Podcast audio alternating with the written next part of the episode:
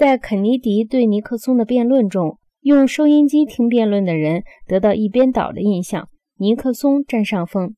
可是尼克松给冷性的电视媒介提供的却是鲜明的、高清晰度的形象和行动。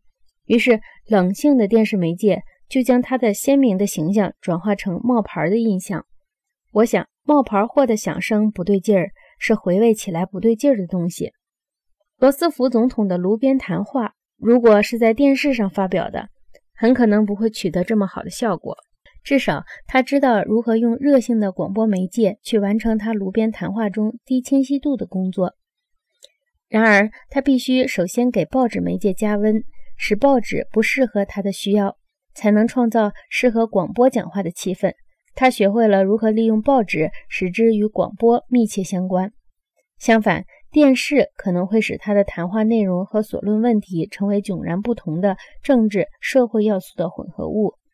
他大概会乐意解决电视引起的问题，因为他具有对付新鲜而朦胧的关系所需要的那种喜爱游戏的态度。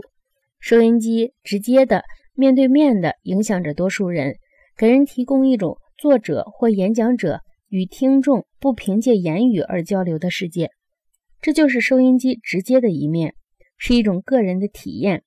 收音机的玉下深处，饱含着部落号角和悠远鼓声的那种响亮的回声。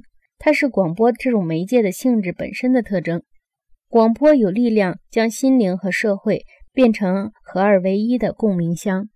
这一维度没有受到剧作家的注意，只有很少的人例外。奥森威尔斯名噪一时的火星人入侵地球的广播剧。